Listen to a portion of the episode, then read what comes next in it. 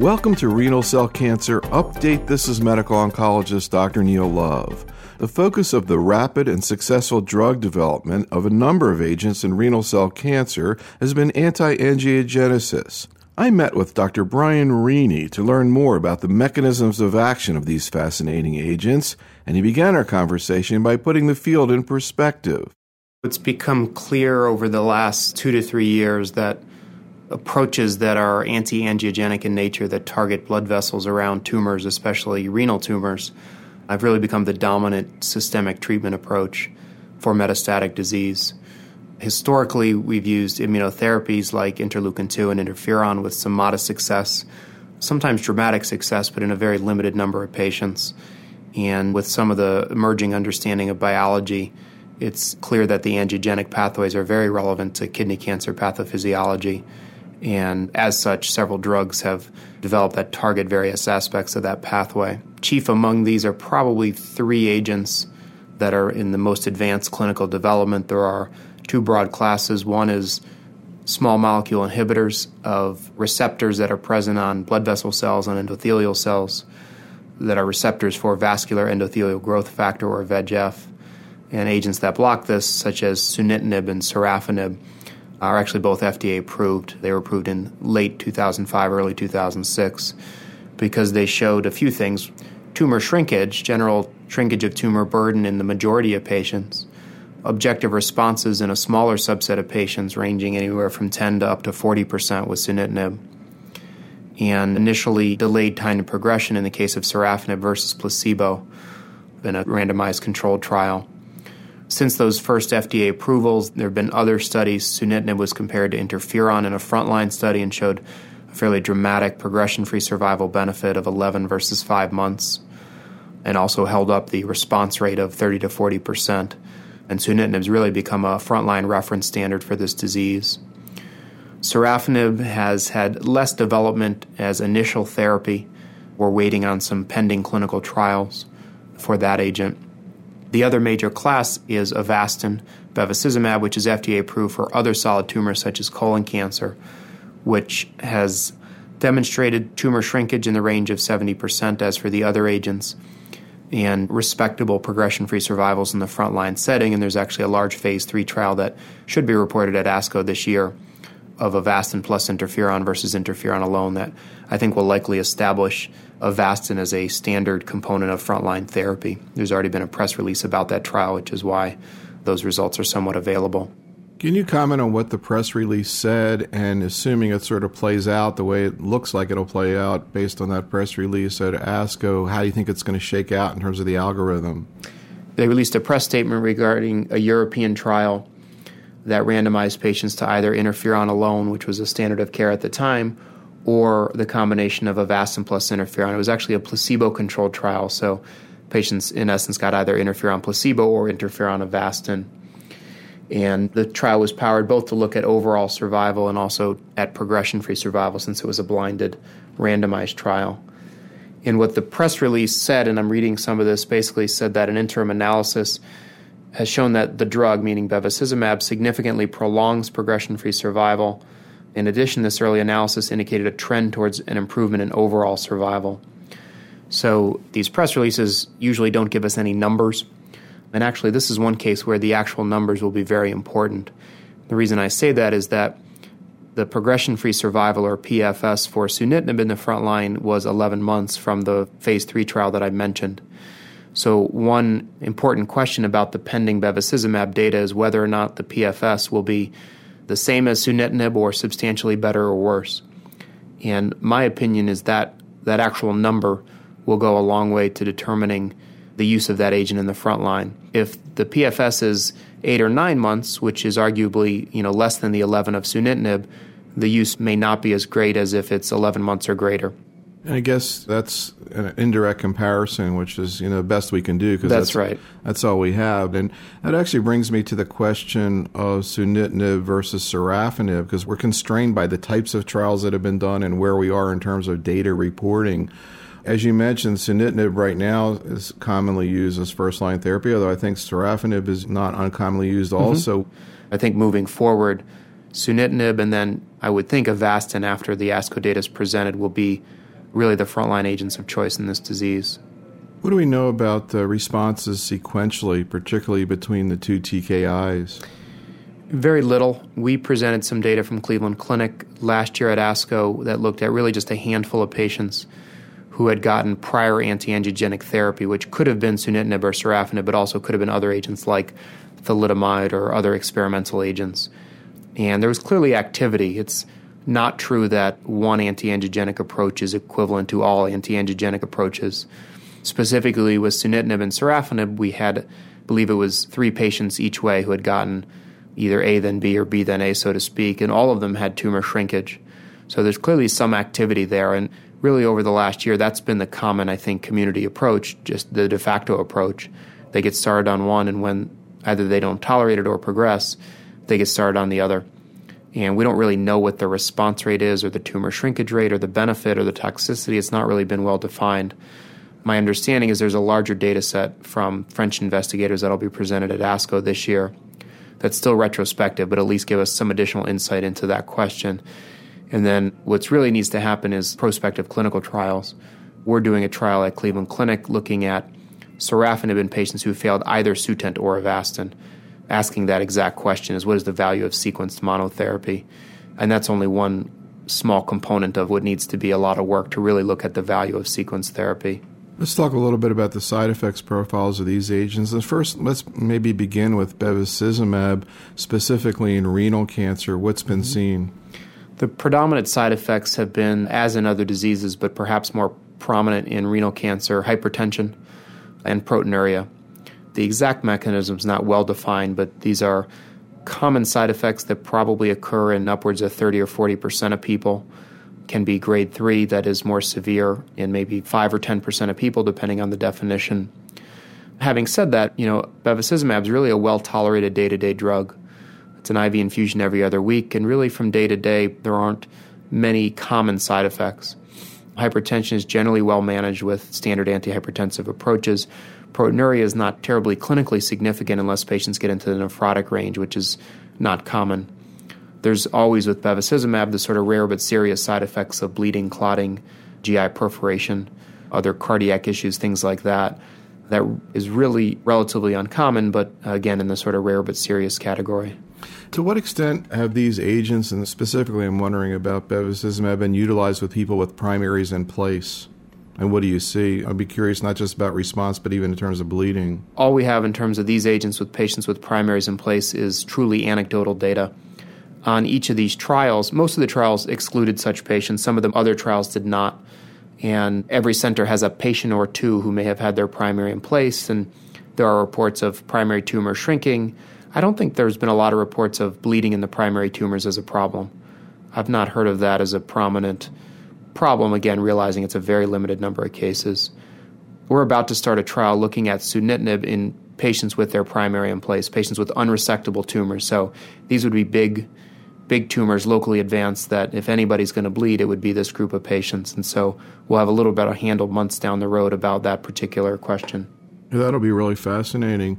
How often do you see patients or do you treat patients with a primary in place? And how often do you actually have the primaries taken out in spite of metastatic disease? There were two prospective trials conducted in the 90s, one US, one in Europe, looking at the value of debulking nephrectomy in metastatic disease. Now, all those patients got interferon subsequent to surgery or interferon alone. Those trials showed a pretty substantial survival benefit, overall survival benefit for undergoing nephrectomy. And on the basis of those trials, debulking nephrectomy was really the standard of care in patients who were suitable, good performance status, resectable tumors, etc. In the era of VEGF targeted therapy, the paradigm hasn't changed, although people have questioned whether or not all those patients really need to go to surgery. I'm still a believer that debulking nephrectomy is the standard of care. At Cleveland Clinic, we still generally send patients who are appropriate to debulking nephrectomy and then give them systemic therapy with VEGF targeted agents or otherwise. Are most of those laparoscopically done? Not necessarily. I mean, that's a technical surgical question about the size of the tumor and the location and the status of the patient and et cetera. So I don't know that I would say most are done laparoscopically. I'm not sure what the percentage is. Getting back to the issue of hypertension, I'm curious in a patient with metastatic disease where you're treating the patient with BEV, what criteria, and I like to ask this in, you know, lung and breast and colon too, because in the metastatic setting, you know, you wonder about exactly what the goals are. What criteria do you use to initiate therapy in terms of what the level of systemic and diastolic pressure is? Yeah, I don't know if there's any magic numbers. I mean, the clinical trials have sort of been all over the map with this because the way that the CTC defines hypertension, grade three, is just more intense therapy than previously, which is sort of a vague and can be a variable threshold for initiating therapy. I usually sort of, when people get into the 140 to 160 systolic over, say, 90 to 100 diastolic, that's probably when the numbers would get my attention. It kind of depends on where they start, too. If somebody's a little on the hypotensive side to start, those numbers may be lower. I think it's probably key to aggressively manage the hypertension early. And I think we're better at managing these patients early than we used to be just because we know it's going to be a side effect. We know that the patient who walks in at 140 over 90 already on two medicines is probably going to have problems. Any thoughts about the mechanism of why hypertension occurs and whether this, as you kind of alluded to, might be different in patients with renal cell? Yeah, I'm not aware of really any good studies that have looked at mechanism. The only data I'm aware of looked at I think it was renal and melanoma patients who had gotten sorafenib and looked at some measures like plasma renin and aldosterone and catecholamines and things like that and really didn't find much in terms of a precise mechanism. There are a few papers out there that speculate about the role of nitrous oxide and other effects, but I'm not aware of any convincing data that has nailed down the mechanism. What is your take on the data that's come out from a variety of tumors in terms of the issue of arteriothrombotic events with bevacizumab, and how do you approach that in patients in terms of selection?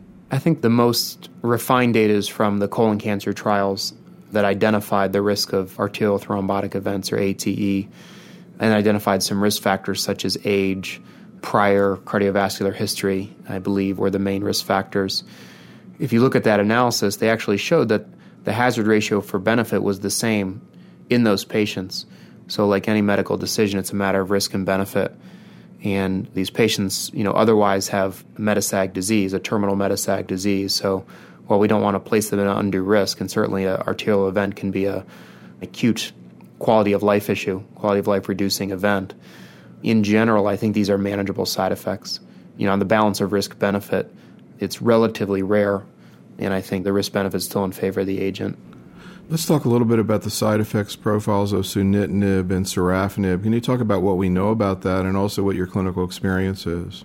Sure. So, for the tyrosine kinase inhibitors or TKIs, sunitinib and sorafenib specifically, the general categories of side effect, as I usually describe them to patients, are fatigue, gastrointestinal symptoms such as mucositis, diarrhea, Hand foot syndrome is a very unique side effect of this class of agents. Redness, soreness of the hands and feet. Those are probably the major categories. I usually tell patients that about 30 to 40% will get each of those side effects. So they're likely to get some of those side effects, but not all of them. About 5 or 10% can have those side effects at a severe level. In terms of your own sort of clinical experience, how do you see the difference between these two agents in terms of what patients experience? I think, you know, again, there's no head to head comparisons, which would really be the only way to adequately compare. Sorafenib, I think, tends to be a little better tolerated agent for the group. If you had a group of 100 patients getting each, it probably is true that sorafenib would be a little better tolerated on average. It tends to have a side effect profile where the weeks four to six or somewhere about there, the side effects peak and then tend to dissipate which may tell us something about what's happening with drug levels or other metabolism issues, but just clinically, that's sort of the pattern that emerges. Sutent is dosed differently, it's intermittent, four weeks on, two weeks off, so those side effects tend to build up over four weeks, resolve over two weeks, and then reappear during the dosing period. So the timing and the schedule and the appearance of side effects a little different for each agent. Having said that, people can certainly have bad side effects on sorafenib and tolerate Sutent wonderfully. So it's not an all or nothing. We don't have any real way to predict for individual patients. Can you talk a little bit more about the hand foot syndrome and sort of what the clinical appearance of it is, how you prevent it or treat it, and how it compares to the hand foot syndrome with other agents? Yeah, it's really a unique hand foot syndrome that is different from, say, a 5FU based hand foot syndrome. It tends to start out as just maybe tenderness or erythema sometimes just redness without pain. Usually then progresses to more of a blistering phenomenon. I sometimes will tell patients it's like if they were tugging on a rope, your hands would get red, and then you might get some sort of more acutely tender and inflamed areas. These tend to occur on the pressure points, so a little more on the feet than the hands, on the ball, soles of the foot, or people who work with their hands will get it on the pressure point areas in their hands. And then it tends to develop sort of a chronic nature. If, assuming that doesn't progress to severe pain interfering with function, it tends to become more chronic appearing, that is, sort of a calloused appearance, sort of a weathered, calloused appearance, you know, flaking skin and things like that. So that's generally the time course. Not everybody gets it. I'm not sure what predisposing factors are. I tend to think that pressure, repetitive pressure, perhaps heat is a factor, but there aren't really any hard evidence to back that up. Once people get it, there are some tricks you can do to mitigate the symptoms, but if they really progress to the point of pain, they're going to require dose interruption and maybe dose reduction. So we use topical creams like bag balm and all the other sort of really thick, heavy creams just to try and keep the skin moist. But really, there aren't any good treatments. People have tried vitamin B6, but to my knowledge, that's not been at all successful in alleviating the symptoms. What about prevention? None that I know of. I don't really know of any way to prevent it. We usually tell people not to wear sort of tight fitting shoes or heavy socks where they're going to sweat in or things like that, but I'm not sure that we're really preventing anything. Those are just sort of general advice. So I'm not aware of any effective prevention strategy.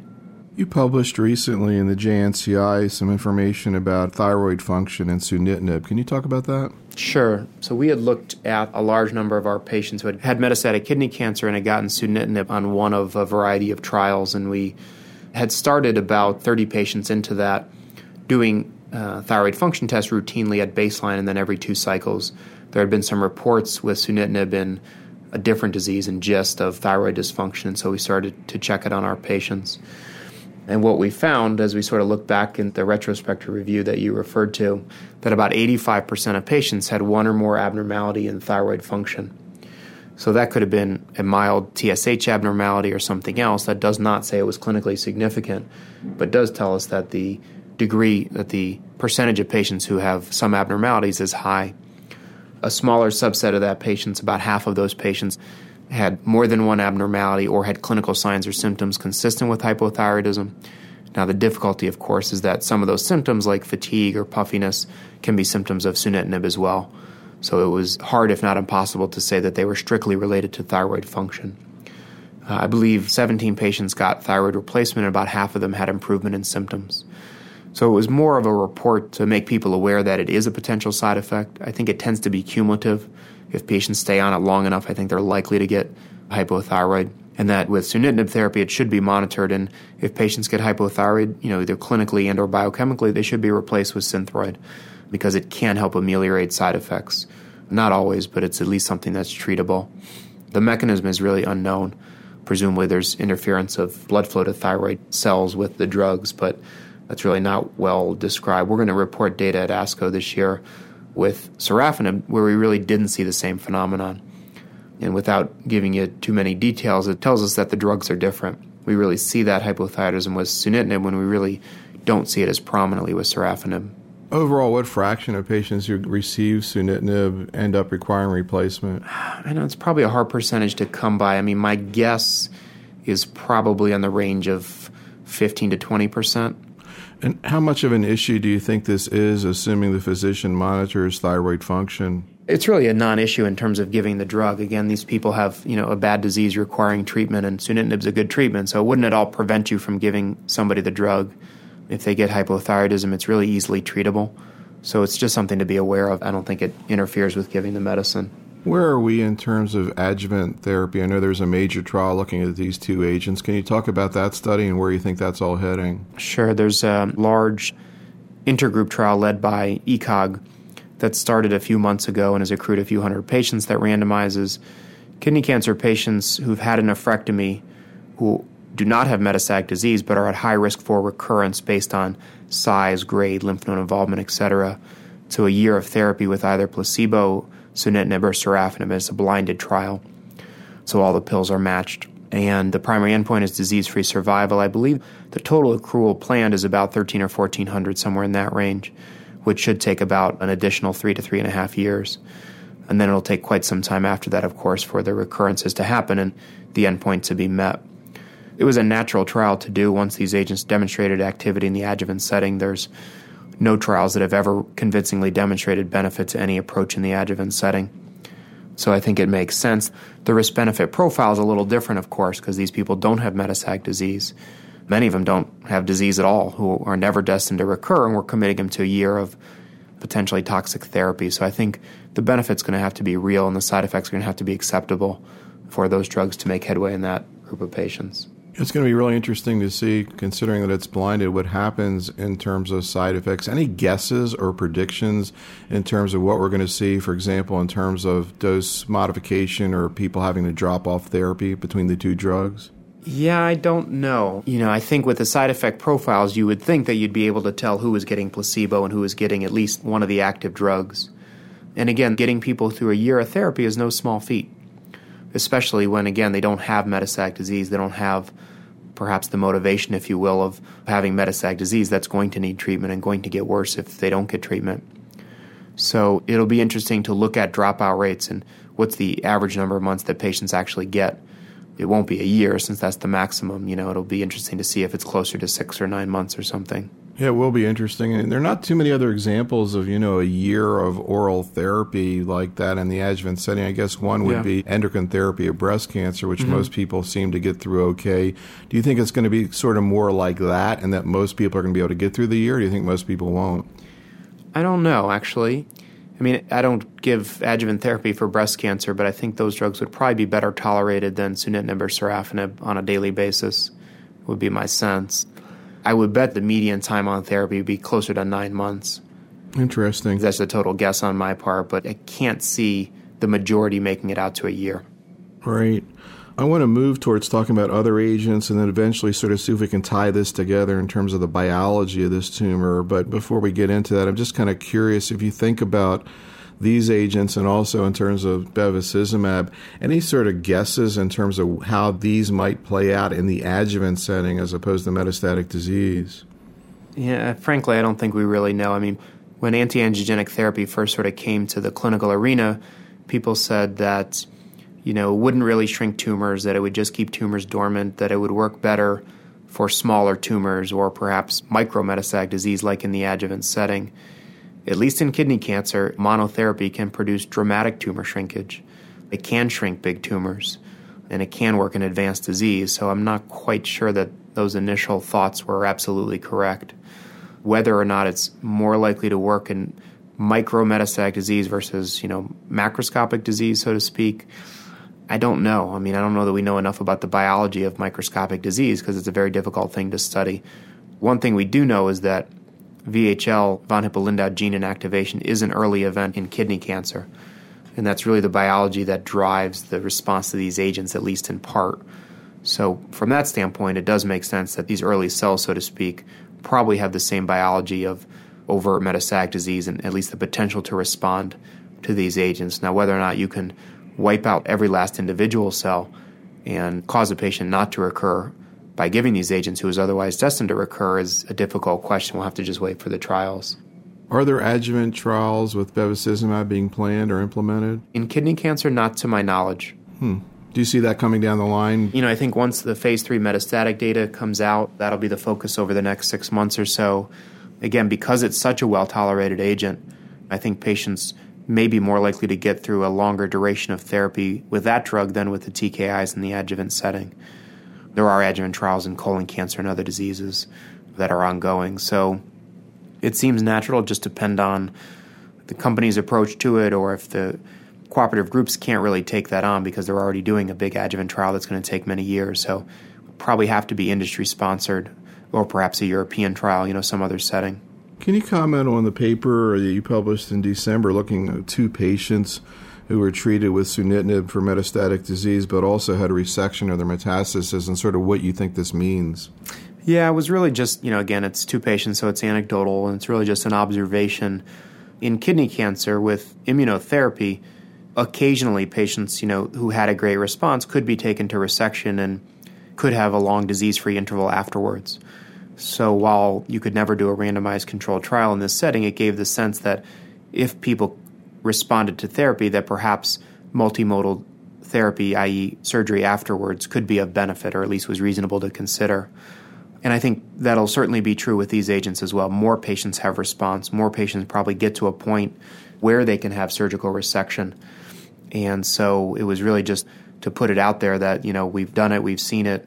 There weren't problems with wound healing, and those patients are disease free now many months after surgery off drug. It's hard to know what would have happened without surgery or without sunitinib. You know, it's hard to know since it's just two cases. But it was really just to sort of make the point that, and I've certainly seen it play out in my clinic many times since then, that we now might consider patients for surgery. We're going to have more patients who are considering for surgery after systemic therapy. I believe I'm correct in saying that with the TKIs, even though obviously not everybody has a partial response, when you look at the waterfall plots, mm-hmm. that most patients have tumor shrinkage. What do we know about the patients who don't experience response initially up front to these agents in terms of the biology of their tumors or why one responds and one doesn't? Yeah, I would say in short, nothing. As you state, you know, 70 75% will have tumor shrinkage pretty consistently with almost every anti angiogenic monotherapy in kidney cancer. It's remarkably similar, whether it's Sutent, sorafenib, Avastin, AG13736, any one of the new agents it's pretty remarkable, consistent amount of tumor shrinkage. So, my hypothesis would be there must be something about those patients that's different from the 25 30% that don't respond. We looked both when I was at UCSF and now at Cleveland Clinic at von Hippel-Lindau gene mutations, and there's probably something there, but it's not as clean as mutated respond and non mutated don't. There's probably some complex biology of VHL gene status, RNA expression, protein expression. There's probably a number of factors that could segregate patients, but we just don't yet have the studies and the data to do that. Clinically, again, there have been some factors that have been looked at, and they tend to be very generic factors performance status or hemoglobin level, things that may not be specific to this therapy, may just be specific to cancer patients who do well regardless of therapy. So we're really just scratching the surface with predictive factors in this disease. Can you talk a little bit about the biologic model of how we understand renal cell cancer and where we think these various agents are affecting the tumor? The mechanism of action within that oh, model oh, of these various agents? Well, I think we're assuming, and I think safely assuming, that these agents are acting on the blood vessels, either on the endothelial cells themselves or supporting cells like pericytes, and that because kidney cancer produces VEGF and PDGF and other pro-angiogenic growth factors that by blocking the effect of those growth factors, we're blocking the growth of the tumor. We're blocking the blood supply and the formation of new blood vessels, and that's causing tumor shrinkage. It's a difficult thing to prove with certainty. It's hard to get a tissue sample from a patient who's actively on one of these drugs and show that the receptors are blocked and there aren't really any plasma assays that are satisfactory in definitively proving that. But I think, especially in kidney cancer, and this may not be true in other diseases where chemotherapy delivery or other mechanisms may be at play, but I think in kidney cancer it's probably a frank anti angiogenic effect. Whether or not there are receptors for VEGF on kidney cancer tumor cells themselves, and whether or not that's a mechanism, I think is unresolved at this point. Can you talk a little bit about temsirolimus, the mTOR inhibitor? Sure. So temsirolimus is a Wyeth compound. It's a intravenous weekly drug that inhibits mammalian target of rapamycin or mTOR. mTOR is one of those central cellular protein that's integral to a number of events. Relevant to this discussion, it's probably implicated in transcription of a transcription factor called HIF, which regulates angiogenesis, and it probably does a number of other intracellular pathways as well there was a trial in poor risk kidney cancer, really the very poorest prognosis patients that looked at temsirolimus versus interferon versus the combination, and really for the first time showed an overall survival benefit to temsirolimus monotherapy, which is impressive, number one, because it was overall survival, but secondly, because this group of patients was really poor risk, very poor performance status. Many of them still had their primary tumors in place and other poor prognostic factors such as low hemoglobin, etc. So, to show a benefit in that subgroup, I think is clinically impressive. And that agent will likely be FDA approved. The kidney cancer community, the research community, I think is expecting that agent to be approved, and that'll be you know yet another agent to sort of work into our armamentarium and to study further. How do you see the side effects and tolerability profile of that agent compared to the two TKIs? Yeah, it has a little bit different side effect profile. Fatigue is probably a common side effect. It also can produce hyperglycemia, hypertriglyceridemia, which we really don't see with the other agents. That tends to be more of a nuisance than anything else. I mean, if you're aware of it, it can be managed. It can also, there have been some rare reports of pulmonary events with that agent that I think needs to be further studied. So I think the tolerability is in the same ballpark. You know, a different profile, but I wouldn't say that they are orders of magnitude apart in terms of tolerability. How do you see that agent, if it is approved, sort of being integrated into your algorithm? Yeah, it's hard to know. I mean, strictly speaking, the study was just in poor risk patients. They expanded the study and ended up including patients that we might call intermediate, but really, certainly patients with multiple adverse risk factors. So the real biologic question is is there some reason the drug would only work in that subset? Or did that just happen to be the subset they studied? And until more studies are done, we won't really know the answer to that question. I think given the availability of other active agents, it may initially largely be used in that poor risk patient population. As other data comes out, as combination studies come out, and as use in other populations gets reported, then that may expand. What about the issue of combinations of these various agents? I guess one that would be obviously of interest would be a TKI plus bevacizumab. What do we know about that, and what will we know about it? There are two ongoing studies of bevacizumab plus sorafenib, one through Vanderbilt and some affiliated hospitals, and one through the NCI, that have reported at the last couple ASCOs. And it's been a lot of different dose levels where both studies have roughly ended up is that about half dose of each medicine is tolerable. Activity wise, although it's a phase one study, at least in the kidney cancer study, one is specifically kidney cancer, there's been quite a bit of activity. Almost everybody's had tumor shrinkage. So I think that regimen is still really finding its way in terms of deciding the doses, and certainly a long way to go in terms of defining activity, but it's at least preliminarily interesting. At Cleveland Clinic, we have a trial of Sutent plus Avastin, and there's also another one at another center that's farther behind in terms of development, but proceeding relatively rapidly and starting to get up to close to full doses. We still have a lot of work to do to define the toxicity, but it looks like those drugs will at least be combinable on some level. And again, further studies will help define the activity. What about other combinations? For example, combining the mTOR inhibitor with something else? Yeah, so I mean, you name an active drug or drug that's being tested in kidney cancer and it's being combined with about every other drug out there. So a lot of them are just empiric clinical combinations. Some have a little more scientific rationale or mechanistic basis, but pretty much everything that we've mentioned and that is approved and or investigational in kidney cancer is being combined. And it'll be important to really tease out the benefits. I mean, combination therapy has to produce really clinically and statistically significantly meaningful improvements over just giving each drug by itself in sequence. And that's going to take a long time to sort out.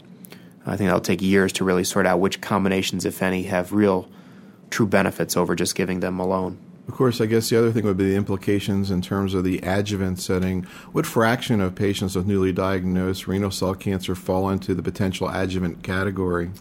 Well, there's in the U.S. about 36,000 patients a year. About two thirds are metastatic. So, you know, roughly say 24,000. If you took out the really low risk people, the tumors less than four centimeters, the T1A tumors, you still have, gosh, probably 15 to 20,000 patients who are at a reasonable risk for recurrence who could be eligible for adjuvant therapy. Anything going on to downstage patients on diagnosis? I guess that's already sort of happening in terms of people being picked up with incidental CAT scans, et cetera. But what about in terms of actual screening? There really haven't really been any successful screening efforts. There are studies ongoing, but nothing that has yet proven clinically useful in terms of early detection in terms of downstaging, which is a little bit of a different question I mentioned, we're starting to look at Sutent, and other people are looking at sunitinib and other agents in the neoadjuvant setting to try and downstage to potentially make surgery more successful, but those trials are in their early stages.